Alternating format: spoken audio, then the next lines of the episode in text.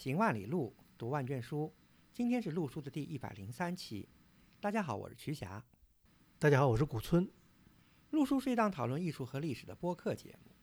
我们追求行知合一的学习体验，行路读书，知其然更知其所以然。欢迎大家订阅收听。我们诚邀您参加录书的会员计划。您的加入能让我们行得更远，读得更多。有关会员计划的详情，请访问路书八八点 com 斜杠 member。陆书之友微店是购买会员计划和会员通讯的主要渠道。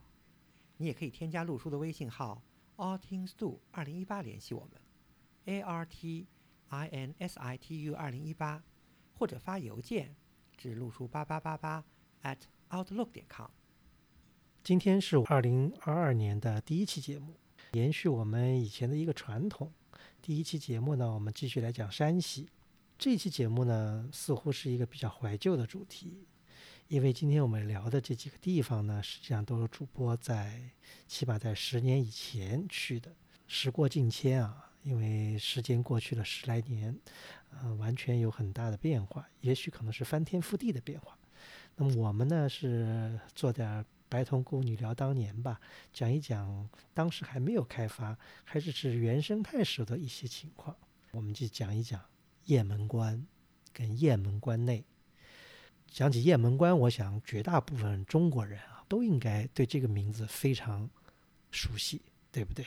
没错，我相信绝大部分的录书听众都是听说过雁门关的，从历史书啊或者文学作品里。其实大家所想到的雁门关，一开始肯定想到的跟杨家将有关系。那不一定，因为我觉得其中可能有代沟的问题吧。比如说像主播这样六零后、七零后吧，小时候听广播、看小人书，呃，肯定看过杨家将，对吧？对杨继业啊、杨六郎很熟悉，那么肯定知道雁门关。八零后、九零后可能更多的是从金庸的《天龙八部》里知道雁门关的。那个乔峰不就是在雁门关坠崖的吗？但是不管怎么说吧，杨家将也好，《天龙八部》也好，雁门关。代表的就是北宋和契丹，也就是和辽的冲突和对峙。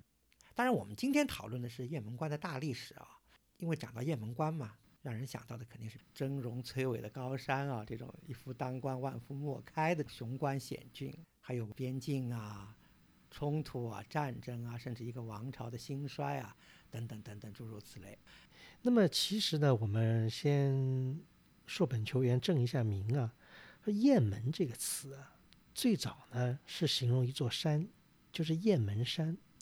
那么雁门山出现在哪里呢？实际上，在我们中国最早的这个地理著作《山海经》里面呢，就记载了雁门山是在《山海经》里说是在哪里呢？是在雁门山雁出其间，在高柳北。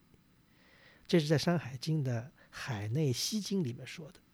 那么高柳在什么地方呢？高柳是在今天山西省阳高县，在大同附近了。对，那么其实这个雁门山跟今天我们说的雁门关呢，好像还有一定的距离。其实呢，这个呢是最早的雁门山的位置。那么大家也知道，这里面呢后来有历史啊，比方说这个秦始皇后来灭了赵国，呃，赵王的那个弟弟后来逃到了这个代。就是现在大同这个这个地方，后来成立代国，后来又被秦始皇给灭了。灭了以后呢，秦始皇就在这个地区呢，根据这个雁门山就设了一个郡。大家知道秦始皇那时候天下三十六郡嘛，这是一郡，就叫雁门郡。那么这个雁门郡呢，到了曹魏，就是曹丕的时候呢，因为种种原因吧，他们就把雁门郡的郡治呢，从原来这个就是大同附近呢给。南移，移到了今天的什么地方呢？就今天的广武。广武实际上在今天的山阴。这个山阴也挺有讲究的，就是我们讲的这个山阴这个山啊，实际上就是今天的雁门关所在的这个山，就是衡山的北边。山之北，呃，水之南叫阴。广武这个地方呢，有一个山叫什么呢？其实原来名字叫勾柱山。后来呢，因为这个雁门郡移到这儿来以后呢，后来这个山呢，后来。久而久之，大家就把它认为叫雁门山了。呃，后来的雁门关什么也都从这儿出来的。其实这个地方呢，呃，也应该是刚才曲佳老师讲的，就是是一个政权对立、中原民族的一个边疆地带。因为大家如果嗯去过的话呢，就知道我刚才讲到广武，其实广武有一个很有名的就是广武汉墓群。对，今天还能看到很多起伏的风土啊，而且，呃，考古发掘证明这些汉墓群都是那些两汉之际几百年里在那戍边的边族。刑徒啊、囚犯啊，什么这些那就说明这个当时，呃，就是今天的雁门关外吧，也就是这个广武啊、山阴啊，甚至向北一直到这个大同、阳高、朔州这一带，呃，应该还是当时两汉之际啊，尤其是汉西汉的时候和匈奴对峙的这么一个战场。对嗯如果大家走过这个地方啊，熟悉的话会知道，其实呢，山西啊，比方说有一个地区叫雁北地区，就是今天的雁门关以北的这个地区，一直比方到大同。其实呢，从北往南，如果草原民族入侵中原的话呢，呃，大同那边是一道防线。那过了大同那边，其实基本上一马平川，完了，一直要到这个雁门关这儿，这又是一个山隘一个防线。如果突破了雁门关，就今天的这个山脉的话，再往太原去忻州，那就基本上没有没有任何天险可守了。对，所以地势啊，也决定了这个地方是特别出历史的地方啊。啊、西汉对吧？那时候跟匈奴对峙，以后又是中原民族，就是隋和唐初跟突厥对峙的这么一个地方。嗯，反正一直是跟草原民族进行拉锯的一个地方。比较著名的一个事件就是隋炀帝继位不久啊，不是就隋炀帝比较好大喜功的嘛，也南征北讨的啊。他北边有一次去打这个突厥啊，带领大军这个出雁门，结果啊被突厥来了一个反包抄。后来呢，隋炀帝就又逃回雁雁门关内，然后呢，突厥破关而入，说是整个雁门郡的四十一个城啊，给突厥占了三十九个，隋炀帝都被困在今天的代县的地方。岌岌可危。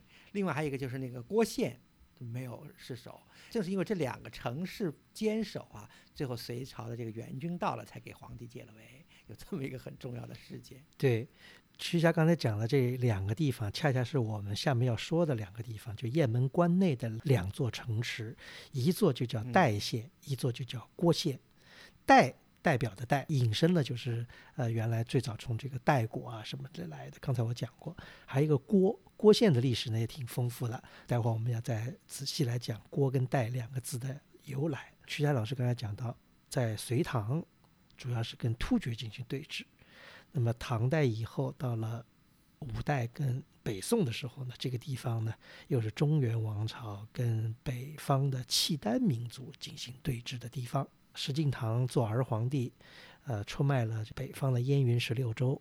那燕云十六州等于是把等于第一道中原的防线就给拱手让人了，因为燕云十六州基本就大同啊这么这些地方，所以大家也知道为什么在应县会有应县木塔，那是萧太后建的，那是辽代的太后。出了雁门关，等于就是辽人的地盘。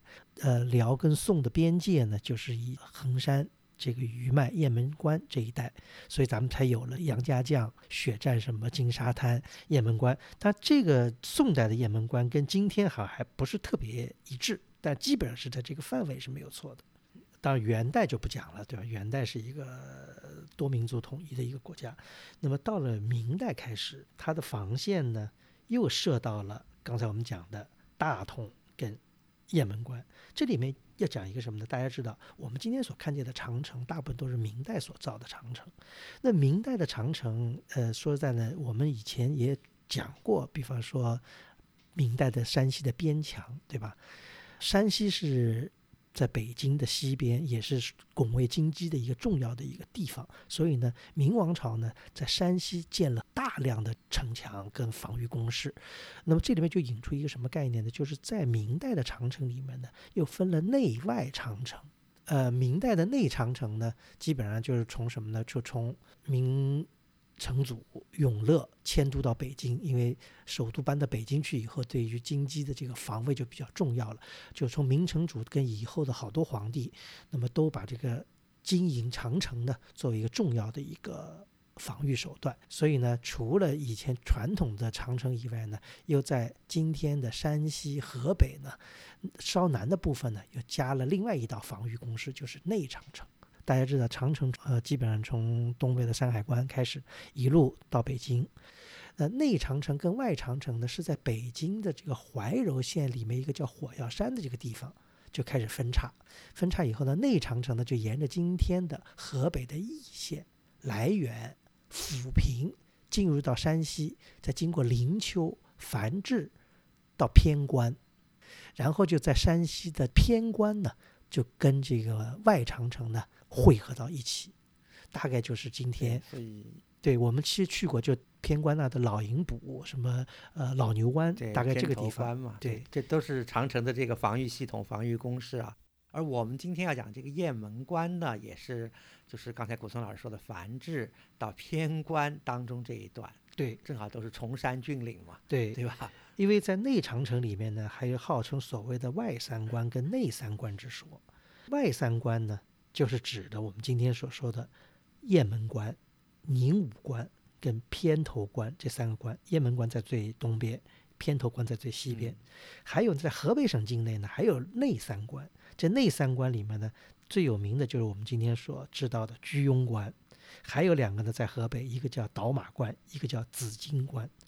我记得好像那个土木堡之变的时候，呃，也先他打进这个北京城外，就就是是破紫荆关对进来的，好像对，就不是从居庸关，是从紫荆关，从绕到南边进入的这个华北平原。所以这些地区呢，是对于明王朝来说呢，是非常生死攸关的国防前线。如果在北京附近的朋友，经常也有机会去外长城、内长城玩儿啊。其实明代真的是把很大一部分的国力都投入在长城的内外长城的这个防御系统，不光长城了，还有各种各样的这个军补啊。是今天留下来那个星罗棋布啊，整个在河北啊，在山西，但是也没起到太大作用啊。因为消极的防御永远没有积极的进攻有效啊。明代早期的威胁是蒙古嘛，但是到了晚期又是满洲，他们都曾经突破过内外长城的重要关口。对，因为防线太长嘛，只要突破一点，基本上就是失去作用。对，我看过一个史料，就讲到是在明代的晚期，那时候已经不是蒙古了，那时候主要是女真人。就有一次说，女真人就是从大同那边突破了雁门关，一直攻入到了新州那些地方，而且是破了郭县，就在郭县掳掠了人口，完了就是压着这个人口啊财宝，就准备北上。返回草原，代县是没有被攻破，所以有人就在代县的城头上，眼看着就说那些郭县的百姓就被掳掠到了番邦。那么有些人呢，后来，呃，还经过了很长的这个艰难啊，后来又怎么样从这个草原，后来又又溜回故乡这样一个故事。呃，我忘了具体的这个史料的出处了，但是我印象很深刻的就是，呃，刚才讲到的是隋炀帝时候，代县跟郭县都没有破，但是那一次呢是郭县被打破了，所以郭县的人民呢就被这个女真人掠走了，但代县呢还是没有破，所以代县的人就眼睁睁的看着郭县的人就被，满人给抢，嗯所以这就是历史啊。对，所以如果想一下的话，那个场面也是相当的令人震撼跟令人心碎的嘛。对啊，所以在雁门关内的百姓也很苦。从老师，你想，前面是女真人在这儿破了雁门关以后骚扰了一通，很快的，没过几年，这个李自成不就是从太原从另外一个方向打破了雁门关，去的大同，然后从居庸关进的北京嘛？对，雁门关这一仗是特别关键的一仗。呃，李自成呢一开始想打代县，但是没打破。嗯后来呢，就有一个故事叫盗取宁武关。呃，如果熟悉哦，他是从宁武走的。对，如哦果熟悉这个传统京戏的话，传统的京剧里面有一出很有名的戏，就叫《宁武关》，大家可以去查一下《宁武关》这出戏到底讲什么。但是呢，李自成呢就是从宁武关，完了后来北上，完了攻克了这个大同，再从这个外长城一线，从居庸关再突破，呃，进入了北京，是这样的一个嗯历史。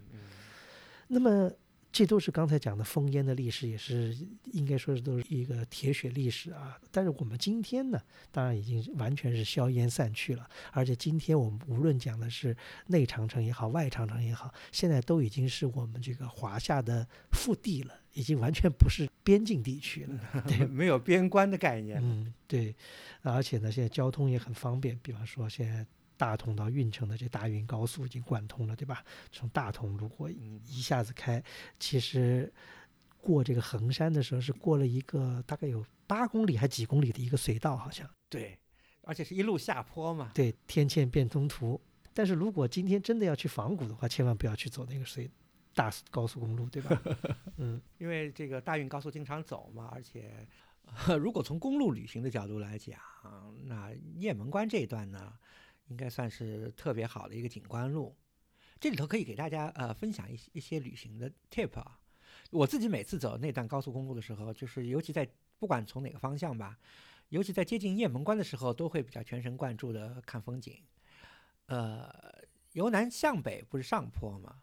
就是刚开始上坡的时候，注意向右看，呃，远远的看到高山下的那个代县县城啊，代县的城池和雄伟的边境楼，风景 虽然一掠而过，但是看着也是挺满足的。然后车子到了山上，然后一出隧道就可以看到著名的那个居尺长城。所谓居尺嘛，就是说那段山特别陡嘛，所以长城也随着那个山势修的特别的险，远看就好像是那种一棱一棱的那种直上直下的感觉，所以叫居尺嘛。再往北走，居尺长城后面就是连着的那个延绵不绝的猴儿岭，应该说是山西保存最好的内长城那段。这个我们以前节目也介绍过，最后就是以新广武呃结束。换一个方向呢，如果从北向南呢，那就是呃先看广武汉墓群，然后车到高处呢就可以向下俯瞰旧广武城。呃，但是不管哪个方向，南或者北啊，雁门关是看不到的，因为关城还在山的更高的地方啊。要去那个雁门关去看关城，只有走老的那个国道才可以去。对，其实这个地区呢是呃特别值得仿古的一个地方，而且基本上呢还是一个比较好的一个原生态的状态吧。呃，有兴趣的驴友呢，实际上可以把这地方都徒步走一走。呃，我是没有走过，实际上从呃新广武也可以走到这个雁门关。我相信是个非常艰苦的一段啊。对，这个不知道走不知道有山西的驴友走过没有？嗯，其实呢以前呢是靠走二零八国道。二零八国道呢，实际上呢，你如果出代县，向西北方向走，就二零八国道就可以去雁门关，大概距离是在二十多公里吧。我们第一次去雁门关，翻山越岭。对我们第一次去雁门关，应该是在二零零六年的这个时候。我记得是春节之后没多久嘛，嗯，而且那年冬天是特别特别冷，滴水成冰的感觉。我们是从我印象里是从五台山下来的，然后去来的代县。代县还不是特别冷，但是到了雁门关那边，的确是白雪皑皑啊。哇，那是这个雁门关呢，实际上是明代以后的雁门关，好像跟这个我们讲到的杨继业或者杨家将的雁门关还不是一个地方。不管怎么样吧，这也是非常有历史的一个地方，而且呢，我们去的时候呢，还是在旅游开发以前，还是属于一种比较原生态的状态，对吧？这个也没有进行大规模的修复，据说现在已经换了人间了，呃，但是这个也没有也没有什么太多的这个这个兴趣去去了吧。反正当时我印象里，第一个当然印象就是寒冷了。那个关城其实不太大。因为山上地势的原因吧，它地势不太平，就是也是有高低起伏嘛。我们当时看到的情况就是，它那个南边的那个南南门啊，和北边那个北门还比较完整。看老的那个地图啊，有庙宇啊，有佛寺啊，甚至还有好几个塔。但是现在基本上只能看到几个小的风俗庙，基本上都是断垣残壁，还有一些碑这个横卧在地上。当时我们看到的就是这样的景象。因为毕竟经过了这么多年的变化啊，因为有些历史照片，比方说他那个关城门口那个李陵庙，就本上世纪初的照片，外国人拍的照片里面那个李陵庙还在，后来这个李陵庙也也没有了。那么我们去的时候就一片断壁残垣，但现在好像又都把这些房子都修起来了，这个就不是我们今天要讨论的范围啊。我们刚才呢讲了很多关于雁门关，对吧？雁门关的历史、雁门关的重要性、雁门关的严格，以及雁门关所在的内长城这一块呢，的确其实应该是山西保存的比较好的一段长城，所以有兴趣呢，极力推荐大家可以去徒步走走。这是一。那么我们呢，刚才讲的雁门关实际上是我们的一个影子，我们的题目叫雁门关内。刚才讲的是雁门关，那么我现在讲内了哈。内呢，实际上我们刚才已经点了这个题了，就是雁门关内呢，其实并排的东边、西边有两个县，东边那个县呢叫代县，西边那个县历史上叫郭县。郭字怎么写呢？郭字就是山字旁边一个享受的享。这个字怎么解呢？郭这个意思是什么呢？就是说地理上指周围都有高山的地方叫郭，那不就是盆地的意思吗？有这意思吧？跟刚才雁门山的这个历史很相近。郭县呢，实际上原来这个郭县也不在这个地方，在哪里呢？是在今天的浑源县的西边。大家知道浑源，浑源其实就是都在今今天大同境内，阳高啊、浑源啊，在浑源不就今天的那个北岳恒山的那个所在地吗？比方什么赵武灵王、呃胡服骑射什么的，就那个地方呢，原来是老的这个郭县的所在地，一直到了差不多南北朝。因为南北朝大家知道那时候。西晋末年嘛，这个五胡乱华，在今天的这个晋阳，就是太原，有个并州刺史叫刘琨。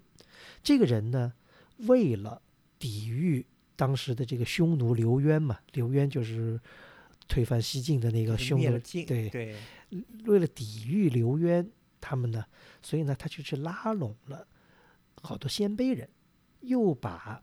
勾柱山，就刚刚讲的勾柱山，不就是今天的雁门山吗？就勾柱山以北，就是山阴这边的这个地方呢，全都让给了这个鲜卑人，把那个就是原来浑源那边的老郭县的那些汉人什么的呢，都给迁到了今天就是历史上的原平，就这个地方啊，就是都迁到山南来了。对，把原来的地方就让给了鲜卑人。对，完了这个地方呢，一开始也没先叫郭县，叫什么云中县啊，还叫过原平，就今天叫原平啊。后来呢，一直到了隋炀帝的时候，这个地方才被正式命名为叫郭县。隋炀帝大概是在公元六百零七年，一直到一九五八年，一九五八年郭县撤销，把这个地方就改成叫。原平县，现在叫原平市，而且这个县治呢，也从原来的郭阳镇呢迁到了今天的这个原平市的这个地方。所以呢，郭县跟郭阳镇就差不多从六百零七年到一九五八年，就差不多有一千三百多年的这个历史作为县治。所以呢，这个郭县呢，其实就是一个旧县，就现在叫郭阳镇嘛。嗯，讲到旧县，听我们的历史，其实山西有很多旧县，我们也讲过，比方什么汾城、赵城，对对吧？对，都是以前是县制，完了后来就废了以后，但是往往因为以前是县城，后来废了以后，所以呢才逃过了大规模的基础建设或者是呃建设性破坏，所以才能留下一些文物，可以让我们今天呢可以缅怀。对呀。感觉又是一个时间胶囊啊，就是在一定程度上又让我们看到了至少呃明清时候的这个县城的格局和一些风貌，嗯，对吧？甚至于就是看到很多这个，包括五六十年代的一些一些风景，现在还能对。因为今天的郭阳镇呢，其实是一个挺萧索的小镇。从历史上来说呢，郭阳镇呢，它原来是城垣非常高大，而且好几层，主要在明代。进行了增建，完了这个城市呢，本身呢有四个门，东边呢叫灵陀门，因为东边什么是面临了滹沱河，西边的是保河，南边呢叫景明，北边的叫宁远。现在呢，南门跟北门还有迹可循，尤其南门还有南门那边一段城墙，看起来呢还是比较古朴的样子吧。对，我记得零六年我们去过县啊，可以说是原生态吧，反正就是这么一个。呃，类似于农村的集镇的这么一个感觉啊，街道啊，民居啊，当时的第一印象就是城垣特别多，南门北门还挺高大的，就是除了南门北门以外，你走一段，哎，又是一段城垣，万一另外一个方向又有一道城垣，当时就觉得，哎，怎么这个城垣那么复杂？后来了解到，因为明代嘛，它是有这个防御功能嘛，所以明代的时候，它又在郭县的城墙的四门外面啊，又修建了四个乡城。现在因为成员都不完整了嘛，但是断垣残壁还在，所以经常出了一个门，哎，又是一道城，层层叠叠。对，其实这个在山西很多，比方说大同也是这样。大同除了自己的方，它这个东南西北每一个城门外面还有小城，它，一层套一层，一层落一层。那大同这个小城就和这个郭县的乡城可能就是一个意思，对，只是规模大小而已。对，嗯。那么其实今天呢，去郭县呢，你别看是一个很不起眼的一个特别小的一个小镇啊，其实它还有这个两处国保单位，一个呢就是号称是在这个，其实，在景明门就是南门外面，南门外面还再走一点路，因为它实际上是它在襄城还外面还有一层，呃，有一个桥叫普济桥。说呢，这是小赵州桥，因为它的结构呢跟赵州桥很像，是个石拱桥，但是呢是敞肩式的石拱桥。什么叫敞肩式呢？就是石拱桥，它在靠近这个岸的这个地方，它为了减轻它的这个重量呢，它把厚的地方呢再把它掏出两个拱券来，就是那个就肩膀这儿好像是空着的意思，所以叫敞肩式的。那这个桥因为在南边，一般呢就是当地人呢就叫南桥，因为它是在。南门外面嘛，又为什么叫普济桥呢？因为原来的时候呢，在桥边呢有一个普济寺。因为中国人传统实际上在桥头盖个庙啊，什么挺多的。那赵州桥门观音庙、奶奶庙，对对，所以呢，所以叫普济桥。据记载呢，普济桥始建于金太和三年，就是公元一千两百零三年。那然后呢，就修修补补。嗯，但是我我怀疑这个完全的结构是金代的啊，我觉得应该应该是明清时期应该做了做了很大的这个修缮，因为嗯，因为你看现在这个看主要看那个桥身上那个桥面上的那些雕刻的纹样啊，还有一些人物啊，因为好像明代的这个感觉还是比较浓厚的啊，对，特点比较明显，嗯，但是整个桥的形式吧。可能还是金代始建吧，对吧？因为跟山西很多金代的这些开拱桥，呃，结构还是比较类似的。对，因为不修也是难难得的事情，因为有记载呢，这个在明代洪武年间啊，清代乾隆年间、道光年间、光绪年间呢，都维修过。呃，今天去看的有一个很有意思，就是它的桥面还有以前这常年走车马的这个。轱辘印子，对这个很很明显，而且现在还作为一个呃交通的这个桥梁，并没有说旁边盖一座新桥把这个桥保护起来。对，而且普济桥给人的感觉还是比较好的，因为周围的环境也很好，对吧？植被也很好，然后郁郁葱葱的，虽然是寒冬啊，我们当时去的时候，而两次去都是春节啊。那个桥南边呢，实际上还有一个城门，一个就是襄城外面还有一套这个防御系统的一个，但是那个城门就比较小了，就是可以看出就是当时的这个郭县一重一重的成员。但是郭县今天去仿古，当时我觉得给我印象最深刻的，实际上还是郭县城里面的郭县文庙，因为大家知道这个文庙都是明清时期成员的标配嘛。那文庙嘛，当然从这个宋代以来，一般就是这个县城的这个标配了。我们在山西看到好多文庙啊，挺有意思的。呃，南南北北，晋南也好，晋东南也好，甚至今天我们讲这个郭县晋北也好，这些文庙基本上都能追溯到十四世纪的上半叶，就是元代当时尊孔的时候留下来的遗迹。今天我们讲的这个郭县文庙其实也不例外。当时我记得啊，我们去看这个郭县文庙，给人印象特别深刻。因为怎么说呢，呃，完全还没开发，而且甚至保护工作还没有展开，完全就是一个所谓的这个，当然加引号这个原生态啊。因为原来是个粮仓，粮仓后来就不做了，以后就完全是个废弃的状态。这个文庙啊，等级挺高的，因为大家知道我们传统这个文庙等级啊。有的时候当然是跟你这个治所有关系，你是县文庙有县文庙的等级，这个州文庙、府文庙，对吧？都有不同的等级。但是有的时候等级还有另外一种说法，就是什么呢？就你这儿出的科举的成绩越多呢，你的这个文庙的建筑啊和在很多装饰方面的这个等级就能相应的这个提高。我们当时一看郭县的这个文庙，一开始外面不是那个木质的那个棂星门嘛，一看就知道这个文庙很有历史，而且应该是出过不少人物。但是当时我们看到这个棂星门也是完全被用砖啊给封住了，成了这个围墙的一部分。嗯，对，还据说这个。大城门那边泮池啊，什么还以还曾经养过猪啊什么的。当然我们去的时候都已经完全荒废了。我们去的时候荒废了，但是还是环境很差嘛。嗯。呃，泮池的那个形式还是很清楚的。然后一直到这个大城门或者戟门嘛，这个文庙应该能追溯到元代嘛。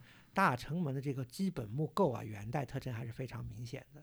它的铺座啊，真昂假昂的这个这个交替使用啊，还是非常古老的一座木构。至少有元代。说是历史上呢，它当然始建于今啊，这个就不可考。那据说这个文庙呢，历史上呢是在元末明初时间建的，一开始在元大德三年建的这个文庙。我们今天还能在当时的地上，我们看到了扑倒在地断成两段的一个大德十一年的碑。嗯，我印象很深刻。这个我们在呃会员同学里也会有。后来呢，洪武三年的时候呢，又重新把这文庙呢给修缮一新。大成殿是七间歇山顶的，这个呢，呃，在县级文庙里面也算是规格比较高的，而且很清楚的能看到啊这个地修的痕迹。大成门的这个规制啊，看着还比较正常。走到后面去看那大成殿啊，当时都是。这个我们觉得从的体量和尺度来看都是大吃一惊，因为大成殿修的特别大，啊，然后从它的建筑形式啊、屋顶啊，还有它的这个琉璃简边，很典型的是一座明代的，就是有明代特征特别明显的一座，还比较官式的一座建筑。对，那个大成殿呢，其实和我们后面要讲的呃代县的文庙也很像。郭县的大成殿好像比代县那文庙大成殿还要规模更大一点。当时我们去看的时候，当时的大成殿还是就除了这个蓝色的琉璃的屋顶啊，整个殿身还都是被漆成了这个白色，然后所有的那个檐下的这个斗拱全被那个石灰封住的，因为当时还是一种粮仓的一种外观嘛。对。而且我们去的时候，我记得有一次外面还是这个这个农民晒的这个。金黄色的那个玉米嘛，然后铺满了这个地面，整个你看蓝屋顶、白色的殿身，然后加上黄色的这个玉米，嗯，还是挺颜色色彩还挺丰富的，所以印象特别深。对，那为什么会有这么大的一个规模的文庙呢？虽然郭县啊并不是一个什么人口很多的大县，因为从县志里面说，就在明代啊，从洪武到万历的时候啊，这个郭县呢出过进士五个，举人呢有三十个。朱贡生呢有一百五十六个，这是在明代，清代就更厉害了。清代从顺治二年到光绪八年，说郭县考中进士的，这里面是文武进士都有，说有三十六名，举人呢有三百六十多名，朱贡呢有两百多名。就说这么粗略一算吧，就是明清时期这这五六百年，就是郭县这么一个小县，就出了有大概要近一千名的。各类型的这个有有有科举的这个功名的人士，所以呢才能够有这么规模宏大的这个文庙。就像我刚才说的，从临星门的这个形式就能看出这个县的这个文风很盛啊，考试挺厉害。但是 但是也是怎么说呢？这个呃对比也是很强烈的，就跟我们以前曾经讲过赵城县的文庙，曲老师还记得吗？呃，有印象，对吧？对，是后来那个有大成殿旁边还开弄了个厕所。哎，这个呢不好说什么了。对，这个呢是这个这个郭县这个文庙后来变成粮仓，那个临清门那边还养了猪。哎，怎么说呢？只能只能说是沧海桑田吧。呃，但是呢，近来呢，我看了，因为自打这个郭县文庙被公布为第八批全国重点文物保护单位以后呢，呃，它得到了一定的修缮。那么文庙的格局还是不完整，跟代县那个文庙比，但是呢，它几座主要建筑呢，还是经过了一些修理吧。因为它这个文庙实际上就靠着东城墙，如果有机会爬到那个断垣残壁的城墙上俯瞰这个文庙呢，是其实看得很清楚的，气势还挺大的。嗯，其实郭县呢。虽然是个现在看起来是一个非常普通的一个小，就是可能有点欠发达的一个小镇吧。呃，城里面现代化的房子都不多，基本上都是一些平房。但是呢，可圈可点的这个建筑呢，还是有一些。虽然以比起历史上有有很多的这个庙宇来说呢，现在已经所剩无几。但是郭县县城里面的郭阳镇里上呢，还有什么呢？还有城隍庙啊，还有武庙啊，还有岱山庙。岱山庙呢，实际上就在这个南门外面，呃，有点意思的就是什么呢？其实这些建筑呢，基本上也都是明清时期的。但岱山庙的这个主殿，徐霞老师你还记得吗？有点这个古意，虽然它建筑本身并不是很古。哎，而且这个挺奇怪的，就是在整个晋北地区吧，我们就是从忻州往往北啊，都不太多见的。那我们在会员通讯里当然会把照片放上。这个岱山庙，它的主殿前面出了一个爆煞，这个抱厦呢，屋顶的形式还挺特别的，它是有点半个类似于十字歇山式这么一个屋顶，所以呢，连着抱厦，连着这个主殿的整个的屋顶的曲线啊，还是非常的丰富，非常的优美。建筑呢，它就是一个平面的是有点丁字形，完了呢，正面看起来呢形式比较特别。它主殿呢实际上是一个歇山顶，但它前面那个抱厦呢是一个比较形制特别的一个建筑。这个呢，城里城隍庙呢跟它是很相似的，呃，所以这两个建筑呢实际上也不是很古老，但是它利用用了一种比较丰富的屋顶形式。这个呢是在其他地区，呃，尤其在山西以外地区呢是不太常见的。对，可以说是古风犹存啊。这也说明当地的历史啊。还有要讲一个呢，就是郭阳城里面的天主教堂。这个天主教堂呢，嗯，也可以去看看，呃，因为里面呢还有一个纪念一个意大利神父的一个碑，那个碑形制也挺特别的。因为这个神父好像是在一九三九年的时候，因为什么事情呃去世了，那么立了这么一个碑，而且这个碑还能保存到现在，也是一个非常历史悠久的一个文物吧。这个呢，还要联系到一段历史。为什么要这么说呢？在抗日战争时期啊，大家知道不有那个忻口会战吗？哎，讲到这个日本人当时三七年侵华啊，这个向山西进攻啊，日本人就是从这个灵丘，就是从内长城的内侧这么过来的。对，灵丘，然后到从繁治，然后到代县，然后一下子。因为忻口这儿就是忻州这边郭县这儿就是保卫太原的这个最后一道防线嘛，所以打得特别激烈。对的，其实郭县这个地方呢是打得挺厉害的，结果就因为战争的厉害，所以导致了后来日本人的报复。据说呢，呃，这个国军退走了以后呢。呃，当时呢，说是郭县的这个商会啊，什么日本人来了嘛，想去呃迎接做顺民，但是呢，日本人没领这个情，说后来发生了这个郭县惨案，大概有上千名、几千个这个郭县的老百姓呢就被呃日本人呢呃杀害了。那么这个其实这个教堂呢，据说这个神父呢还。就说好像还保护了一些这个老百姓吧，所以也有人说呢，这个神父呢，可能是在后来三九年的时候呢，可能是死死在了日本人手里，但这个是只是一个说法。这个神父呢，呃，是意大利人。这座教堂呢是建于一九二四年。徐霞，我们去的时候，这个教堂实际上那个钟楼呢是被拆掉的。但我看最近的照片，这个这个教堂的钟楼又被建起来了，很高。站在这个这文庙那儿，就一下就能看见那个钟楼。因为本身这个郭县郭阳镇里面没有什么太多高楼嘛。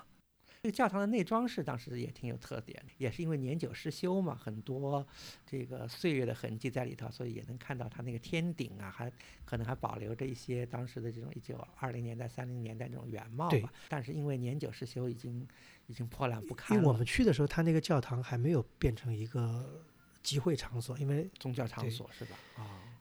郭县还要再一提的呢，就郭县在近代出了个名人，叫徐永昌。这个人为什么有名呢？就是在密苏里舰上代表中国签字受降的中国代表，就是徐永昌，他是郭县人。刚才我们讲的是郭县啊，我们再讲讲他的邻县代县。郭县和代县啊，真的是分不开啊，在历史上就是这样子。代县呢更靠近雁门关，其实就在雁门山的这个脚下。我刚才不是说嘛，每次从大营高速下山的时候，都都拼命的要想从这个高处瞅一眼这个代县嘛。就说明代县这个城啊，还蛮有特色的。而且我们前面也讲了好几次，这个代县就是隋代也好啊，到明末也好啊，几次都没被打下来，说明这个代县的这个城墙啊特别坚固。那代县的整个历史呢，我们可以简单讲一下。代县的这个历史呢，呃，一般现在都从秦朝讲起。秦朝不是搞郡县制度吗？它是秦朝的三十六个郡，前面不是有雁门郡吗？那代县呢是属于叫太原郡。就是太原郡的广武县，到曹魏的时候呢，改成雁门郡的广武县。隋代呢，隋代不有这个州县制度嘛？隋代就是把它改成叫代州的广武县。后来呢，因为隋炀帝不叫杨广嘛，隋炀帝继位的时候呢，这个广武广武就是从了这个隋炀帝的杨广这个广字，所以为了避讳呢，就是广武县呢改为雁门县。以后虽然后来也有改动，但是一直到了北宋啊，还叫代州雁门县，一直到了这个元代，就直接改雁门县为代州。直到清代末年，民国时候呢就把代州改为代县，就一直到今天，基本上就没有变过。嗯，补充一下，就是郭县呢，原来在清代呢是归这个代州管。呃，讲到这个代县，刚才徐佳老师讲到代县的城墙是非常的这个坚固的，呃，有老的历史照片也可以看出来，代县的城墙修的比这个刚才讲的那个郭县要坚固的多，而且很方正。代县不光这个城垣高大坚固啊，代县为什么给人有特别深刻的印象呢？第一个，它当然它北边就是这个大山，对吧？本来山下的孤城就有气势不凡。第二个呢，这个代县在城市当然也不算大了，就在它这个城市中央啊，有一座特别雄伟的城市地标，一座大的建筑，就是今天我们讲的这个边境楼。对。呃，其实讲起来啊，我最早看边境楼的这个照片，其实就是曲霞老师刚才讲的。呃，我们这次会把这张照片呢贴到会员通讯里面。我看到这张照片，我当时非常震撼，因为它是用长焦调的，边境楼后面就是白雪皑皑的衡山。也就是雁门关所在的那个山，对吧？呃，这边境楼相当的雄伟，因为在一个一片都是低矮的一个城市里面，边境楼非常高大的矗立在一段这个城墙上，呃，而且它是非常高的一个四滴水的一个城楼。这个在好像据说是山西最大的，或者是国内最大的鼓楼。我们当时去的时候，第一次去零六年嘛，对吧？当时这个边境楼刚刚修完，嗯，就是那下面那个城垣，城垣修的有点太新。对，还有一个就是它那个古道不是它四滴水嘛，就是它那个檐口呢也是也是修的这个新崭崭的，就是感觉这个线条呢不如老照片里的那么那么柔和，就有这么一个印象。但是整个来说，这个城啊，你不管在哪个位置看这个边境楼啊，都非常的漂亮。还有呢，就是边境楼上有两块匾，这两块匾相当厉害，就南边选了一块匾，叫“声闻四达”，就是雍正十一年由燕平。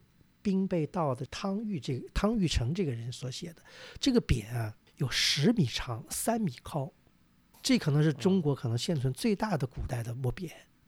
完了，北边那块匾呢，是雍正十一年由知州杨洪志所立的，叫威震三关。就南边的叫声闻四达，北边叫威震三关。这三关大家就知道，就是雁门关、宁武关、偏头关，就是外三关了，对吧？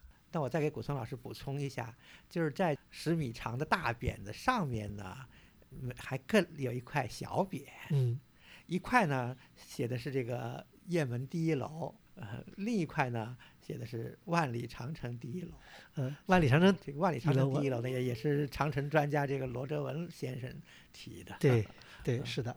其实边境楼因为是鼓楼嘛，但其实就离边境楼不远，还有一座规模不太大的钟楼，嗯，也是应该也是一个明代的一个遗构，就是规模比较小嘛，又在路边上这个闹市里，所以有可能被大家忽略，所以这儿可以提醒一下，可以有兴趣也可以去看看。按今天的尺度来说，这个代县并不大啊，边境楼是地标式的建筑。另外呢，就是我们其实讲到的就是代县的文庙跟武庙，文庙武庙呢基本上都在城的西边西南。那代县文庙呢，规模形制呢，呃，类似于刚刚讲的郭县文庙，但是呢比较完整，也是明代的这个建筑，啊，现在呢是博物馆，陈列了一些当地的一些呃文物吧。呃，对呀，一些文物我印象比较深刻的，因为这都是十几年前的印象了，就是有一个大的一个琉璃的呃正脊上的脊叉，蓝色的还挺漂亮的，还有我看到有些木质。但也好像就是明代的居多，什么晋王墓志啊什么，类似这样的。还是挺有意思。有意思的还在我记得印象深刻的就是旁边那个武庙，那武庙啊，呃，我们去的时候正好是当地的人在集资，呃，新建这个修复这个武庙，修的还不错。对。后来我还多问了一句，我说你们这武庙花了多少钱什么的？他说我们那时候当当时是二零零六年，他说我们花了一百多万，说如果这个事情公家干的话，肯定干不下来，什么什么的，让我印象挺深刻的。他旁边就是个武庙，是一个这个呃。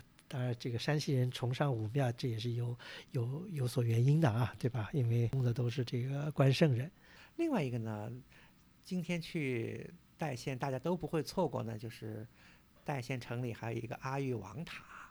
这个阿育王塔呢，是一个元代这个藏传佛教式的一个覆钵塔了。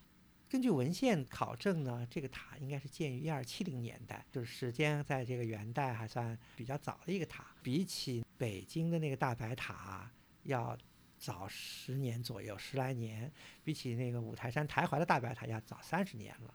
这个塔呢，当然规模没有后面两个大白塔大了，但是呢，第一个年代古老，第二个呢比较清秀啊，比较挺拔，线条也比较优美。而且这个塔呢，今天就在。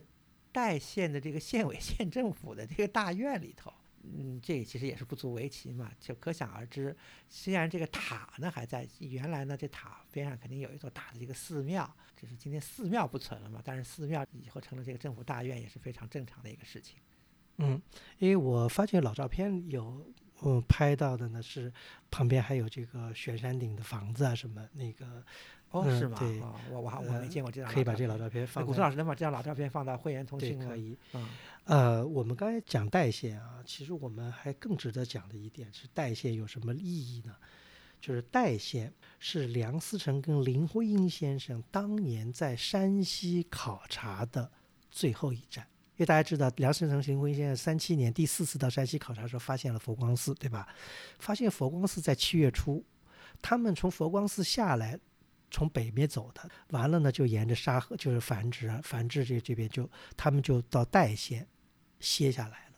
本来是要在代县再进行一些考察活动的，后来他们在代县是七月十五号的时候看到了太原来的报纸，知道七七事变已经爆发了。他们因为从佛光寺到台怀，然后那个繁殖，然后去代县，只有在代县才能发电报嘛，所以佛光寺被发现的东大殿被发现的消息就是从代县传到。北平的对，那么后来他们知道这个情况以后呢，他们知道这个石太铁路是不行了，就不能再从太原那边到石家庄回北平，所以他们呢就从代县后来步行到了代县附近的阳明堡。阳明堡很有名啊，这个抗日战争什么我党第一次胜仗就是奇袭阳明堡，什么飞机场什么的嘛，就他们就对打日本人，他们到阳明堡坐了同蒲铁路，从大同然后再折回的北平，是这样走的。三七年，梁思成、林徽因先生对山西的考察是营造学社对山西考察的最后一次。这一次呢，他们的终点呢，实际上就是在代县，所以这个呢也是挺有意思的一件事情。呃，我觉得这个相当有意义啊，也给代县在中国的。建筑学术史上也留下了非常浓墨重彩的一笔啊！而且我记得有梁先生在他的有一篇文章里还特别提到了代县，说代县是一座规划的非常好的一座城市。嗯。可以想见，能得到梁先生对这个城市规划的一个赞叹，就说明当时代县确实啊都是非常有特色，而且是非常非常整齐、非常美丽。因为我们今天看到的代县，已经跟梁先生时候看到代县，除了一些标志性建筑在的话，城市的格局呢有了很大的改变。因为原来说代县城里面有很多的牌楼。还有很多的丁字路口，因为丁字路口呢，是因为防御的需要啊。像这些情况呢，我们在今天的代县城里面呢，是已经看不到了。记得我们在边境楼那儿流连的时候呢，当时因为是春节时候嘛，还遇到一个也是春节返乡的一个代县人，印象里好像是在北京工作的。哎，他看我们，因为当时也没有游客嘛，看到我们这些。不畏寒冷啊，这个背着包看古建的，他也很有兴趣，就跟我们搭话，简单的聊了一聊。哎，他当时有几句话呢，让我今天印象还是挺深的。就是这位先生吧，他还特别提到了梁思成和林徽因，他也知道梁思成和林徽因来过代县，也对代县有过非常好的评价。但是呢，目睹了今天的当时的代县这个现状呢，这位代县人啊也不无感慨，说啊，如果当时不是因为七七卢沟桥事变，梁思成、林徽因先生没有那么匆匆忙忙的离开啊，他们一定会对代县的城市和古迹做更详细的调查，留下更多的记录。那么呢，今天的代县或许就能保存下更多的古迹，我们今天呢也能看到更多代县的古老风貌。呃，那位先生的这种遗憾之情真是溢于言表，而且那种情真意切啊，我今天回想仍然是记忆犹新。可惜呢，当时匆匆一别，也没留下联系方式。今天我们做这期节目，我想如果您有机会听到这期节目呢，也欢迎您联系陆叔，啊，联系两位主播。我觉得这位身在外地的代县人，的确道出了我们大家参观代县以后的一个心声，就是如果，当然这个如果是不存在，如果当时对代谢有更深刻的认识，或者有更高的呃评价的话，那也许我们今天呢就能看到更多代谢的历史遗存，就是像我们讲的历史呢就在我们的脚下呢延伸。今天这期节目真的是非常啊、我觉得是怀旧的一期啊，因为我们今天所讲的也都是两位主播在十几年前的所见所闻。呃，我希望我们听友呢，如果有兴趣的话呢，也可以啊，到代县、到郭县、到雁门关走一走。而且，呃，今天做这期节目，主播自己也非常想这个故地重游啊，不知道什么时候还有机会。好的，那么我们今天的节目呢就到此结束，欢迎大家收听，我们下期再见。